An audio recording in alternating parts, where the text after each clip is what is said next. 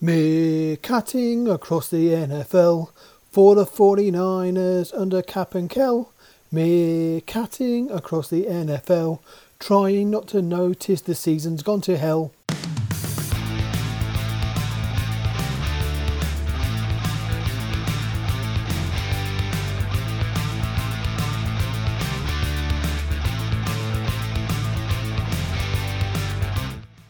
Welcome to the Frequency 49 show. I'm Paul McDonald alongside Kev Neylon. Hello, Kev. Hi, Paul.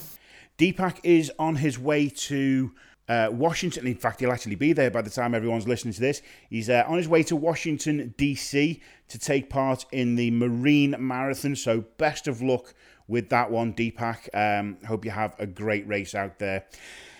It was another 49ers game. It was another 49ers loss. They took on the Tampa Bay Buccaneers at home 34 17. Started out well again, story this season. And it all kind of fell apart again into the second half. Um, no points scored in the second or third quarter, yet again by the San Francisco 49ers. Just another dismal performance, really, wasn't it, Kev? Unfortunately, yes, it was. Great first quarter bang up a 14 point lead, everything's going great, and then all wheels fall off again. Yep, yet again. Uh, another 100 yard rusher in Jacquizz Rodgers, 154 in total. This, you know, it, it's just same story all over again, isn't it? The 49ers are now ranked the worst sports franchise. I'm, I'm taking it, it's this. This is professional sports franchises, but the worst professional sports franchise in all of North America by ESPN. Um, not that we take much notice of what they have to say. We're going to have a little bit of a look at the stats um, as we go through the show, but I don't want to spend too much time on them. Want to get to your comments on Facebook. James Little, hello James. Torrey Smith is going to waste as we don't have a QB who can use him. As for Staley, if he goes, we can just blame the O line for all our problems. The banner won't be enough. This is talking about the uh, the banner that's been funded to be flown over um, over the stadium for the game against the New Orleans Saints. The fans need to make Levi's even more empty than it is. Hit York in the only place I think it would bother him his pocket. Interesting point that from James, isn't it, Kev? Because although we've seen the stadium half empty, the chances are all those seats have already been sold if not this year, then from previous years, you know, with, with, with season tickets. It's not really going to hurt him in the pocket, is it? It doesn't look like it, no. Um, obviously, merchandise sales will be down, but the actual ticket sales themselves, mm. I think on the whole, all of those were sold initially, and the ones that have gone up for resale on um, secondary sites are plummeting to new depths of prices. Yeah it's um, they're going down quicker than the pound is against the uh, dollar. We we've seen tickets um, going for as little as twenty dollars in places. I don't know what the face value of those tickets are, but people are definitely taking a loss on what they've initially paid for these tickets, just because you know people don't want to go and see the 49ers anymore. Which it's a horrible thing to say, but I can completely understand where they're coming from. To an extent, yes, but still, it's frustrating because it's it's our team, and yeah, I've I've seen some rubbish football and other sports in the UK, and I've mm. gone because I'm still a fan, but it does get to the point where it's just like, oh, not this rubbish again. Yeah, it's just like, oh, yeah. just kill me. We've um, we have heard in the couple of days since the game was played um, that as we come up to the trade deadline November 1st, possibly the 49ers are trying to shop Torrey Smith and Joe Staley. They're just clearing house, aren't they, really? Yeah, if the last person out could kindly turn the lights off, that would be great. Thank you. yeah. Um, getting rid of our most experienced players. It, it is. I'll hark on about the point several times that it does seem like the beginning of the plot from Major League, where Rachel Phelps is trying to get the team to fail so she can move them to Florida. Yeah, it's it's a horrible thought. A couple of people, uh, a couple of the listeners and members of the Frequency Forty Nine Show group page, have actually sort of see, seen a positive or, or seen an upside to actually getting rid of Joe Staley and getting rid of Torrey Smith. Um, Steve Panda Richardson selling off the last two on-field leaders for this team. That'll work well. I can see the logic of getting high draft picks for them, but they're both parts we'll need to replace. I also kind of doubt anyone will give up a first round pick. They're far too valuable. At the moment, we need around 30 first round picks to build this team. Very good point by Steve. Would, would, would any teams be willing to give up first round picks for what are now veteran players with limited career spans left? Not necessarily, no. Someone who is um, struggling for an offensive line might might want to go in for um, Staley. Um, unfortunately, one of those teams that probably needs that position is the Seahawks. So that could be a nightmare scenario for us. Mm. He jogs up mm. the um, coast up to there. But wide, wide receivers a bit strange unless someone gets their, one of their major wide receivers injured. I can't necessarily see them jumping in for Torrey Smith. Mm. Is it more likely? We know that he who shall not be named. In fact, I'm going to start calling him Voldemort from now on. Um, Voldemort in the front office is he likes a trade, doesn't he? He he likes to play around with draft picks and amass them. But do you think it's more likely that he would get rid of these two players and bring in, say, two second round draft picks, and then bundle the two second round draft picks to get the first that he wants? and then blow it on somebody that's got an ACL injury. I don't think he's got the wit to be able to do something like that. It doesn't matter how many draft picks we get. Um, he's just not the person to be making the draft picks for us or making trades. He's proved time mm. and hmm. time again that he's not very good at it. We need a new GM, and then if we get got these draft picks, then perhaps we can do something positive with them. Yeah, um, Andrew Ifold, it's a good idea. Um, the good players are going to waste on our rosters. If we can get a first round pick for Staley, then why not? There has to be a player with a dodgy ACL out there that we can draft, which is what we've just been saying. Uh, thank you for that, Andrew. Um, Daryl Nils Hanman, we are awful. We are so far away from being competitive that why not see what we can get for them both? If we can get a couple of draft picks over the next couple of years, then it's something that we need. We are years away from having a decent team, and sending these two away puts us, away, puts us in a worse position right now. But who cares? It's not like we're going to the playoffs anyway. The higher draft picks we get, the better. Ranking happens more in basketball than football, but it has the feel where we are at the moment. So there's, you know, there's there's a couple of people in support of any possible trades for to see Joe Staley leave and to see uh, Torrey Smith leave. The worry is that we're going to be left without virtually any leadership on the field from that point, aren't we? um, yes, we are. Um, but to be honest, it doesn't look like we've got a lot of leadership out on the field at the moment anyway. Mm, mm. We wouldn't keep falling to pieces the way we are if we had that kind of leadership out on the field. And it's been noticeably different since Bowman got injured. Yes. Yeah. Um, well, the stats that Marc Lyons sent us, he's actually highlighted one of those. Uh, let me see if I can find it now. Yeah. In the 219 minutes that Bowman played this season, the Niners allowed 4.1 yards per carry, two rushing touchdowns, and two runs of 20 yards or more. In the 201 minutes that Bowman hasn't played, the Niners have allowed 5.9 yards per carry, so a little bit more per carry, eight rushing touchdowns, four times as much, and nine runs of 20 yards or more. Again, four times as much. So that there highlights, again, you know, we were highlighting how important Bowman is to the team last week.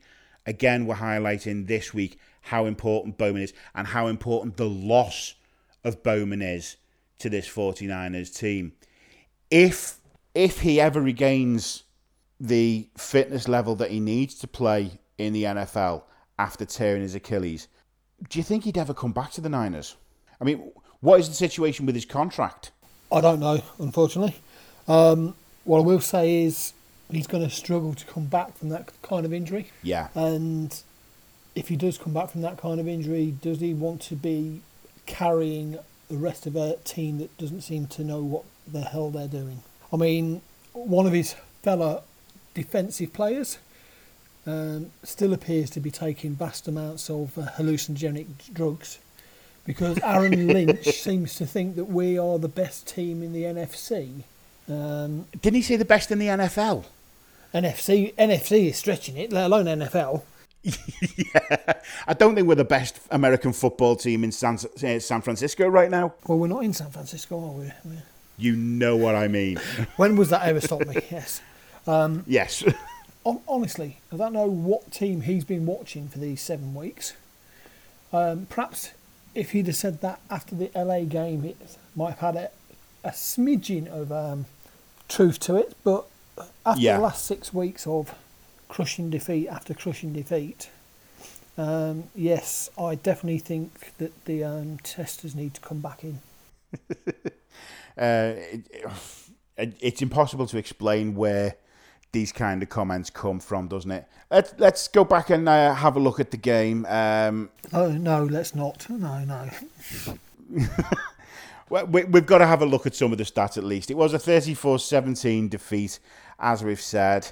Uh, the 49ers went out to a 14-point lead before, as you said, all the wheels fell off.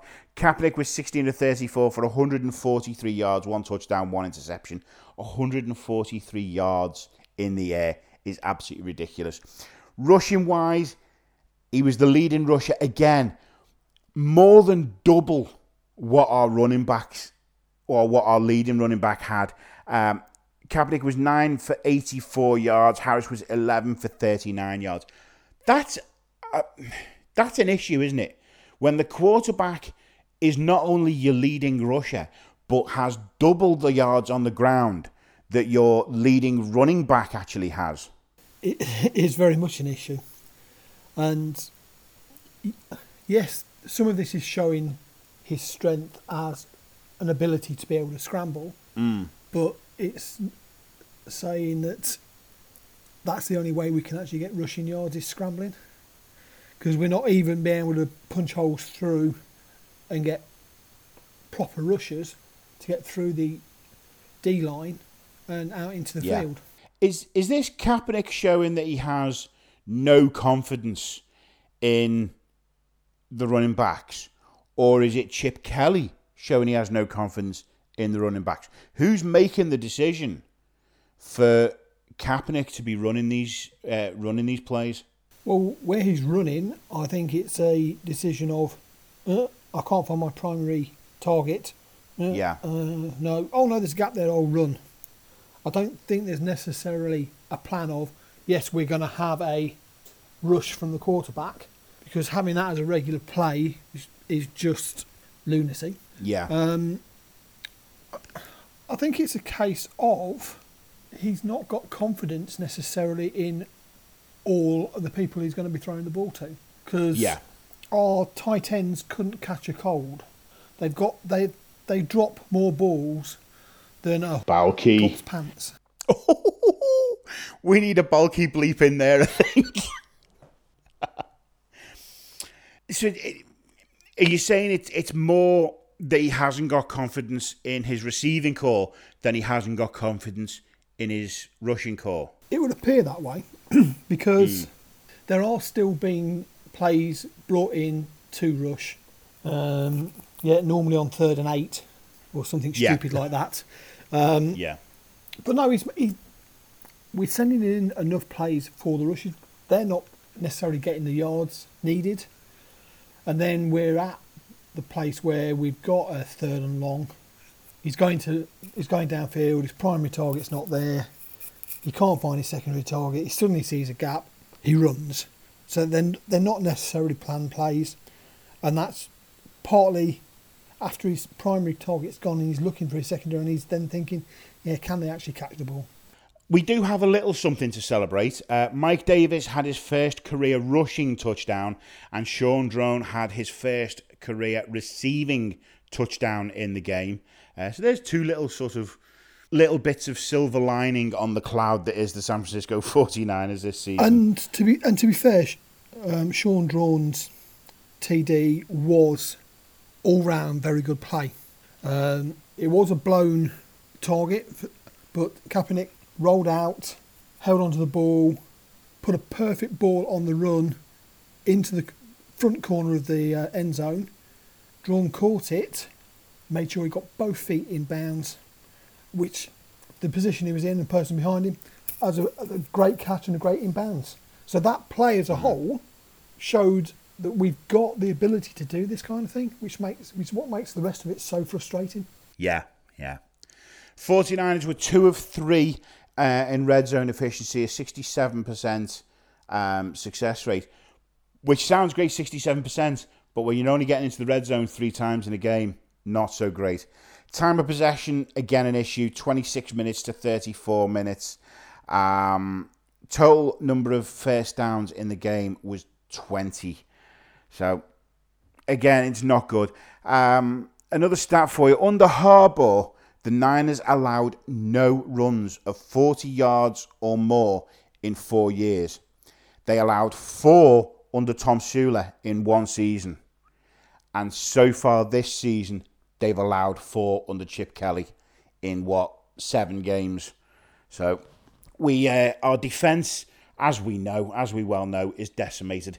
Let's uh, let's get back to some of the comments from our listeners on Facebook. Um, Nathaniel James, if I was living in Santa Clara right now, I wouldn't bother attending the games at Levi. I think the Yorks need to understand that changes need to happen. I'm with Lisa. Bring back Eddie DeBartolo to own or manage the team. Uh, that's uh, Lisa DeBartolo, Eddie's daughter, who has not so much expressed her opinion, but she was presented with a picture of a hat saying something like Eddie, um, bring Eddie back, and she put absolutely or something like that. Um, Andrew Mitchell, the fact is the 49ers is a business, and unfortunately, as Jed owns the business, it's hard to remove him. Eventually, it will be the NFL that will be the ones to tell Jed to go. Does the NFL have that power to actually remove an owner? They do under certain circumstances, and I can't see those circumstances actually being in place for the 49ers because it's um, there's a number of other pieces around um, dodgy dealings and jail time, that kind of stuff that can get Right. you bored as being an owner. Yeah. Um, So they can't make the decision purely from a business point of view. not as far as I'm aware. Martin Hughes, uh, I'm looking forward to this week. It'll be a great time to be a Niner fan. We won't lose. Always looking on the bright side, Martin. Thanks for that one. Um, we are in a bye week now, um, so there is no uh, 49ers game this weekend, which is, I think we can all sort of breathe a sigh of relief, can't we? We can't actually lose this week. We'll give it a damn good go. We've, we've been joking all week that we're nine and a half points underdogs to the uh, to the bye week, but it's we- we're sort of right smack bang in the middle of the season now, aren't we? Thi- This bye week comes along at week eight. It's going to give the 49ers a time to regroup, to reassess. The trade deadline comes in what five days, I think it is, from when we're recording. So by the time the 49ers come back in week nine, our roster could well look different. Whether we've brought people in or whether we've got rid of personnel. I say personnel because I'm not just keeping it to the playing personnel. Um, Voldemort needs to go, by the way. but yeah, is there anything that can be done in this bye week period to try and make try and salvage something from the season. We're never going to turn the season around with the player personnel that we've got. And we're not going to be able to bring in enough player personnel to make a huge difference. But can we at least salvage something? Can we at least salvage, say, another three wins from the rest of the season with what we've got in place now and what we can possibly bring in? Or is the rot, you know, is, is there too much damage already done and we're just biding time now? It's difficult to see how we can bring in anybody within free agency before the deadline that actually wants to come and play for the car crash that is our season. Um, to be honest, this is what the coaches get paid for. It's if they can't instill something into the players to raise the level of performance, then honestly, what are we paying them for? Uh, you've got they've got a two week period to regroup. So many things that can be worked on, but it's just we don't appear to have that coaching all the way through every level that appears to be making us any better. It seems to be making us worse. Would a change in coaching, in coaching personnel, maybe help the situation? We've tried the Chip Kelly experiments. We've given it half a season, and yes, if if he's sacked, it costs us a fortune. But you know how how far do you take it? Do you think Chip Kelly's going to see out the season, or can you see changes being made there before before we get to the end of the season? I think he will make it to the end of the season. There yeah. are certain other coaches that could do with going. Mm. Whether doing that mid-season will make that much of a difference, I'm not sure. But the look on Chip's face during the game, it's getting worse game by game. It's like yeah, he's like a man on death row, and it's getting nearer and nearer to being his turn. He just has that permanent hang hangdog look on his face, um, as if he can't do anything about it, which makes you wonder just what's going on elsewhere off field. Yeah, yeah. Right. I think uh, I think we've bashed the 49ers enough again this week. it seems to be all we do lately, isn't it? Um, should we take a look at the pick six and see how things are going there? Yes, let's take a look at the pick six. So we'll flick back to the week seven results. And before the late night game on Sunday, it did look like we got the possibility for somebody to get a pick six and somebody else is going to get a bagel. Because Kevin Williams had five out of five for the first games and he got the Seahawks in the last game. And I got zero out of five for the first five games, and I had it as a tie. And then what happens? It's actually a tie. It was a tie. You picked it. You called it. Very well done on that one. Uh, just something for you on that one, Kev. Mm-hmm. Since the merger, there's been three 6 6 ties in the NFL, and all three of them have involved the Cardinals. That doesn't surprise me at all because the Cardinals They've had the second most ties in history, yeah. and they had a spell of quite low scoring games. Yeah, forever really. I mean, mm. their offence has only come to life the last few seasons properly. So yeah, that doesn't surprise me at all. Um, so after the fallout of that game, we had one winner on five, and that was Kevin Williams. That's at least his second week where he's been leader or joint leader. Mm. Um, had a whole host of people on four, including um, Deepak. Then Brian and yourself scored three. And the tie saved me from the bagel, and I got a grand total of one this week. Uh, I couldn't believe it when I got up on uh, Monday morning. It's like, oh my god, yes, uh, saved myself.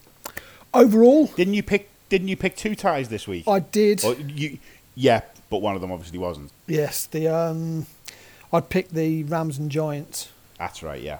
Anyway, overall, David Foster still leads the way on 28.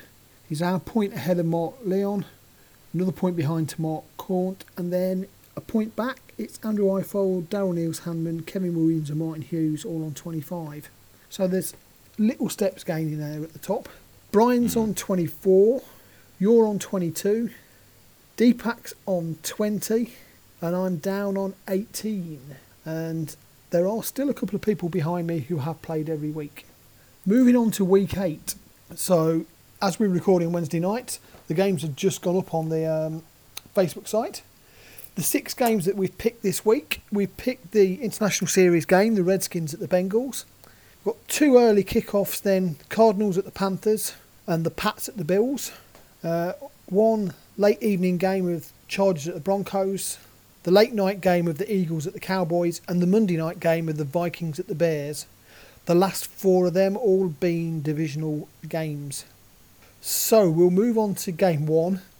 Um, and I'm going to be doing my picks on the fly because I haven't even looked at them properly yet.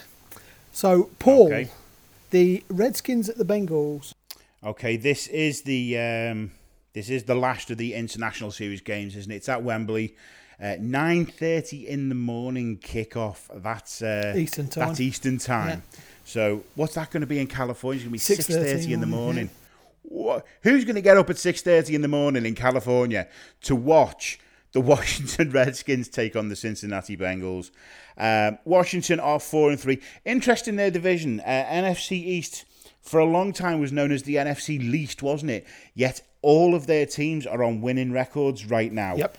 Um, They, they've got the best in- overall divisional record at the minute. Yeah, yeah.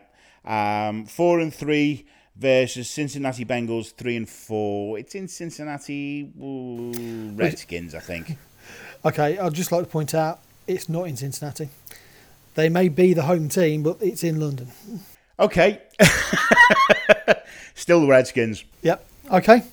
I'm going to go with the Redskins. I think that the Redskins are going to get massive support in Wembley. There are a lot of Redskin fans in the UK, harking back to the 80s. Um, I think it will feel more like a Redskins home game. And they've been playing quite well this season. It's only a really good last minute drive by the Lions at the weekend that prevented them going 5 and 2. So I'm going to pick the Redskins as well, Paul. You're doomed. Yeah, that's it. That's the nail in the coffin. Uh, so, game two Cardinals at the Panthers. Mm, Cardinals coming off the back of their draw against Seattle. Uh, the Panthers are doing absolutely diabolical. Um, Cardinals, I think, I think it's a Cardinals win. I can't see the Carolina Panthers sort of resurrecting their season right now. They're one and five, bottom of their division. Yeah, go with the Cardinals win. I think. And again, Paul, you're not going to like this. I've gone for the Cardinals win as well. No. game three the Patriots at the Bills. Uh, this is an interesting one. Um, Bills beat us, of course, but that means nothing really, does it? Um, I think we'll go with a New England Patriots win on that one. Yet again, I've gone with the same. I'm going for the Patriots. They will want revenge because the Bills stuffed them, kept them to a donut in their own stadium just a few weeks ago. Um, Patriots on the road are going to want big time revenge for that one. They are one and two in their division. Um, Patriots have a two-game lead on the Bills. So yeah, I think, uh, as you say, it's it wasn't so much a fluke, was it, when the Bills beat the Patriots? Because you know, were they on something like their forty-seventh backup quarterback at the time? Um, but yes, with um, I can definitely see the Patriots absolutely stomping a mud hole in Buffalo. Okay, game four the Chargers at the Broncos. Chargers at Broncos. Uh, the Chargers are bottom of their division. The Broncos are second in their division. It's in Mile High. Um, interestingly, actually, San Diego lead on total yards per game and passing yards per game over the Denver Broncos. Um, but I think in Mile High, the Broncos are going to win with the home field advantage. Okay, so this is my tie of the week. And the Chargers have been, until they lost to the Raiders, where they were behind all the way through the fourth quarter, but they had a chance to get a score. They were leading within the last two minutes of every game they played this season. Then at the weekend, they finally went to overtime, where um, the Falcons decided to run it at, at fourth and one in their own half and pretty much gave them the game. Um, they've been getting closer and closer to that tie. So I think this is the week. They're now going to pick up the baton from the Cardinals, and the Chargers and the Broncos are going to tie. Game five, the late night game. It's the Eagles at the Cowboys. Mm, I don't want to pick a winner from either of these. I really don't. First and second in their division. Where is it? The game is in Dallas, isn't it? Yep. So Dallas are going to have home field advantage. Um, It's the battle of the rookie quarterbacks. yes, Dak Prescott and Carson. They've both been doing all right, actually, haven't they? They've um, Dak Prescott's definitely impressed down in Dallas. Romo has been um, throwing passes in practice for the first time since fracturing his back. Whether he can get back into the squad, I don't know, but that doesn't matter because they're not our team, so we don't care. Um, I'm going to go with a Dallas win begrudgingly. As I've mentioned previous times, I cannot pick the Cowboys. so I'm going for the Eagles. That's fair enough, and I can completely understand. And then last game is the Monday night game of the Vikings at the Bears. Mm, now this, this one's in Chicago, but Chicago are currently one and six, and the Vikings are what? They're five and one. This is going to be a walkover, I think. Minnesota win, Yep, the Bears are atrocious at home. Um, as opposed to the 49ers, who are just atrocious everywhere. yeah. Uh, the Bears are trying to keep up with us in the losing stakes. Um, and we're just neck and neck now behind the Browns. But and I can see that carrying on as the uh, Vikings will um, make mincemeat of the Bears.